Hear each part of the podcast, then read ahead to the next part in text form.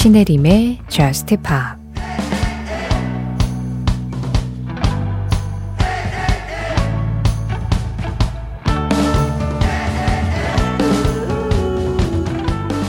도시는 낙타의 등에서 붕괴되고 있어. 그들은 가야만 하지. 아무것도 모르니까. 너희가 이 거리를 메우니까 볼만하지만 너흰 여길 벗어나지 못해. 저주받았고 자유로우니까.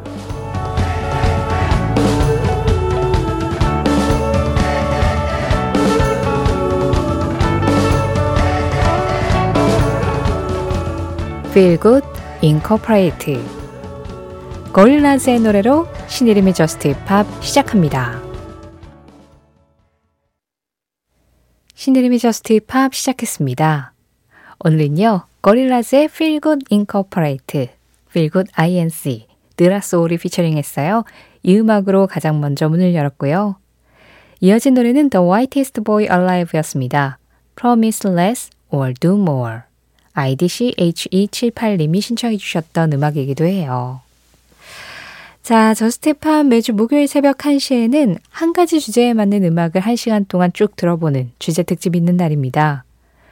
고릴라즈와 The Whitest Boy Alive. 이 두 그룹의 공통점 혹시 발견하셨나요?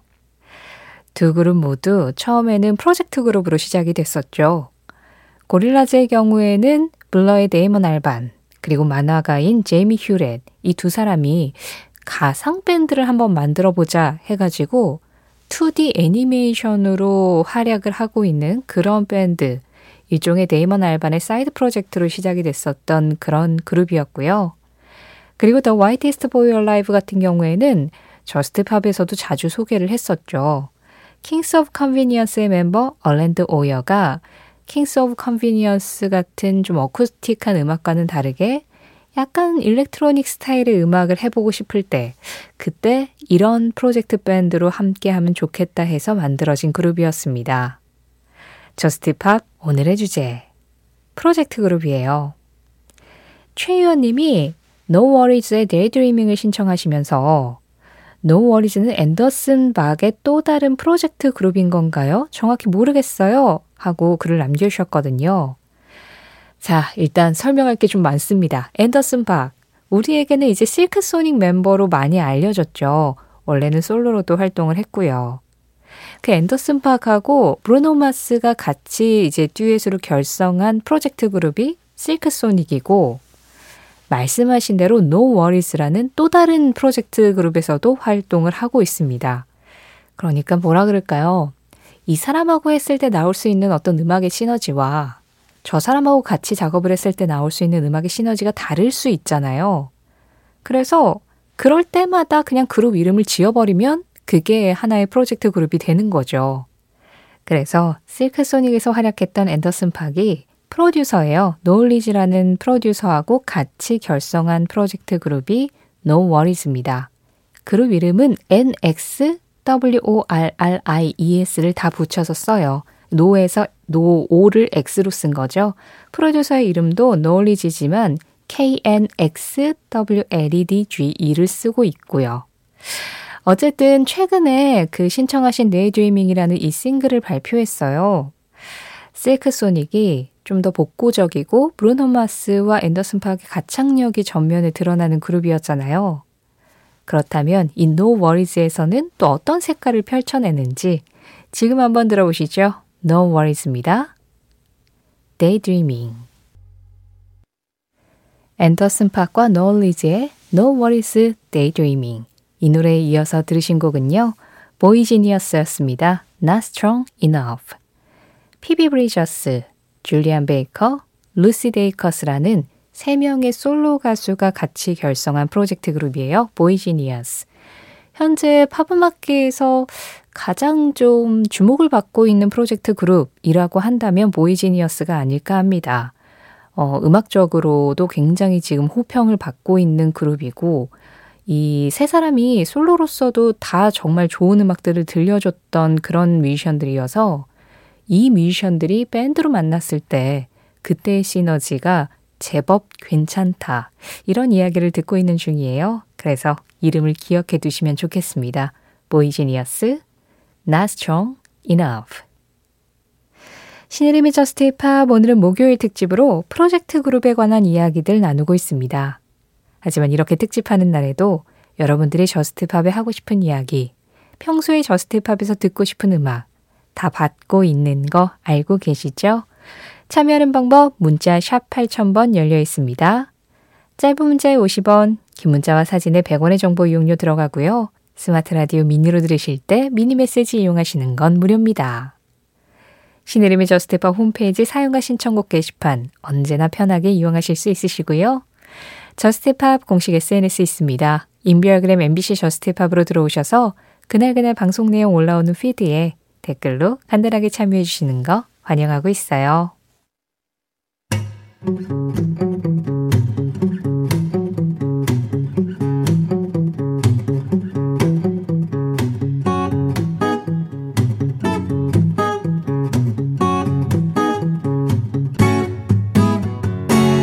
신혜림의 저스트 팝 지금 막 끝난 이 노래 제네시스의 기타리스트였던 마이클 러더포드의 사이드 프로젝트였죠.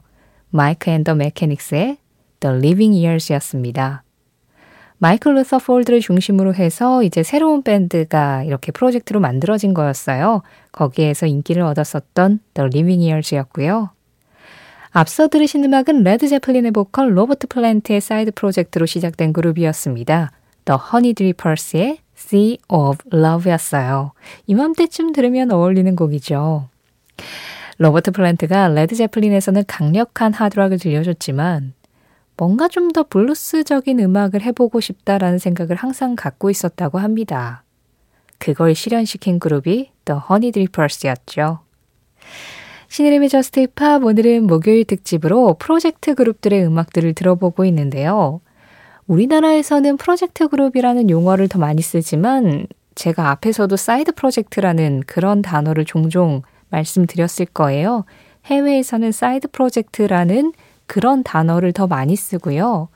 그리고 슈퍼그룹하고도 약간 좀 혼용되어서 이 프로젝트 그룹이라는 용어가 사용이 됩니다. 뭐 이렇게 어떤 그룹에 이미 속해 있는 멤버가 이 그룹에서는 할 수 없는 다른 스타일의 음악을 해보고 싶다 해서 다른 그룹을 이렇게 만드는 게 사이드 프로젝트잖아요. 그런데 그렇게 그룹을 만들다 보니까 또 다른 그룹에 있는 유명한 멤버들이 같이 이렇게 참여하게 되는 경우들이 생기는 거죠. 그런 경우, 여러 그룹에서 유명한 멤버들이 모여가지고 새로운 그룹을 만드는 경우에는 이 사이드 프로젝트를 그냥 슈퍼그룹이라고 부르기도 해요. 그래서 이 두 가지 용어를 혼용해서 사용하는 경우도 많은데 대표적으로 레일라라는 히트곡을 냈었던 데릭 앤 더 도미노스 이 그룹 슈퍼그룹이었죠. 에릭 클랩튼을 비롯해서 델라니 앤 보니 그리고 더 올맨 브라더스에서 이 연주를 했었던 그 멤버들이 다 같이 모여서 만들었던 그룹이었고 Damn Yankees 같은 경우도 역시 슈퍼그룹으로 알려져 있습니다. 이렇게 프로젝트 그룹이자 또 슈퍼그룹인 그런 밴드들 2000년대 이후에도 정말 많았죠. 그 중에서 두 그룹의 음악을 한번 골라봤어요. 일단 Audioslave 노래 한 곡 들으시죠.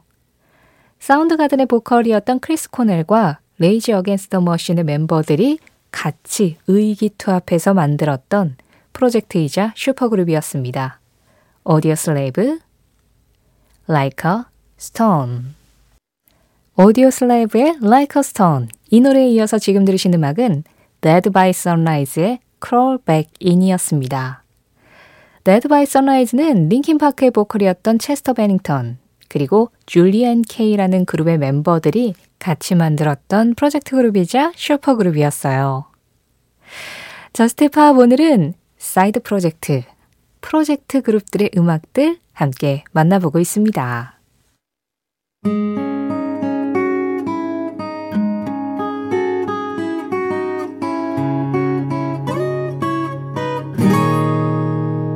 신혜림의 Just Pop 지금 들으신 노래 DNCE, Cake by the Ocean이었습니다. DNC는 조나스 브라더스의 멤버였던 조 조나스가 Jonas Brothers의 투어 세션으로 함께 했었던 멤버들을 데리고 따로 결성한 그룹이었어요. 그래서 사실은 조 조나스의 사이드 프로젝트로 시작된 그룹이었는데 이제는 뭐 조나스 브라더스와 DNC를 그냥 같이 쌍두마차처럼 이렇게 운영하는 것 같은 느낌도 있죠. 그보다 먼저 들으신 음악은 NKOTBSB였습니다. Don't Turn Out the Light. NKOTBSB는 New Kids on the Block과 Backstreet Boys가 함께 했었던 일회성 프로젝트 그룹이었어요. 우리나라에서도 이렇게 1세대 아이돌들이 같이 이 이름을 합쳐가지고 노래한 적이 있었죠. 핫잭 갓 알지였을걸요? H.O.T. 젝스키스, G.O.D. 그리고 NRG. 그것의 원조격이었습니다. NKOTBSB. Don't turn out the light. 신혜림의 Just Pop 오늘은 프로젝트 그룹들 음악 들어보고 있는데요. 어, electronic 쪽에서도 이런 그룹들은 많아요. 특히 DJ들이 어떤 DJ와 같이 협업하느냐, 어떤 보컬리스트와 같이 협업하느냐에 따라서 그룹명을 새로 짓는 경우들이 참 많거든요. 대표적으로 Diplo가 있는데요. 이 Diplo라는 DJ는 Major Lazer라는 3명의 DJ로 구성된 그룹에서 활동을 하면서 또 Skrillex하고 같이 Jack Ü라는 이름의 예, 그룹으로 활동을 하기도 했었고요. 그리고 보컬리스트 Sia, Labrinth하고 함께 LSD라는 프로젝트 그룹을 또 결성하기도 했었죠. 뭐 메이저 레이저나 잭 유나 LSD나 다 히트곡을 냈었는데요. 오늘은 어, 우리 여성 보컬리스트 음악을 너무 안 들은 것 같아요. 시아의 목소리를 들을 수 있는 LSD 음악 들어보죠. LSD 어디어 라브린스 시아 디플로가 함께한 LSD 오디오였습니다. 신혜림의 Just Pop 오늘은 목요일 특집으로 프로젝트 그룹들의 음악들 1시간 동안 꽉 채워서 들어봤습니다.